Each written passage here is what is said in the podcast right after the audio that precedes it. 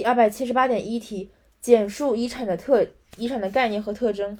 这道题用的背诵方法是概念拆解的方法。首先看概念，遗产是自然人死亡时遗留的个人合法财产。它有以下的五点特征。首先，时间是死亡时嘛，所以是时间上的特定性。遗产具有时间上的特定性。自然人死亡前，其财产不能作为遗产，所以自然人死亡的时间是划定遗产的时间界限。二、内容上的财产性是遗留的合法财产，强调财产。遗产是自然人死亡时遗留的个人合法财产，具有财产性质。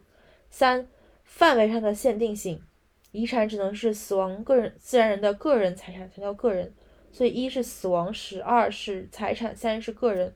四是性质上的合法性，遗产只能是死亡自然人的合法财产。五是法律上的可转让性，所以是一二三四是通过概念拆出来的。一是时间上的特定性，二是内容上的财产性，三是范围上的特限定性，四是性质上的合法性，五是财产上的可转让性。一时间上的特定性，二内容上的财产性，三范围上的限定性，四性质上的合法性，五法律上的可转让性。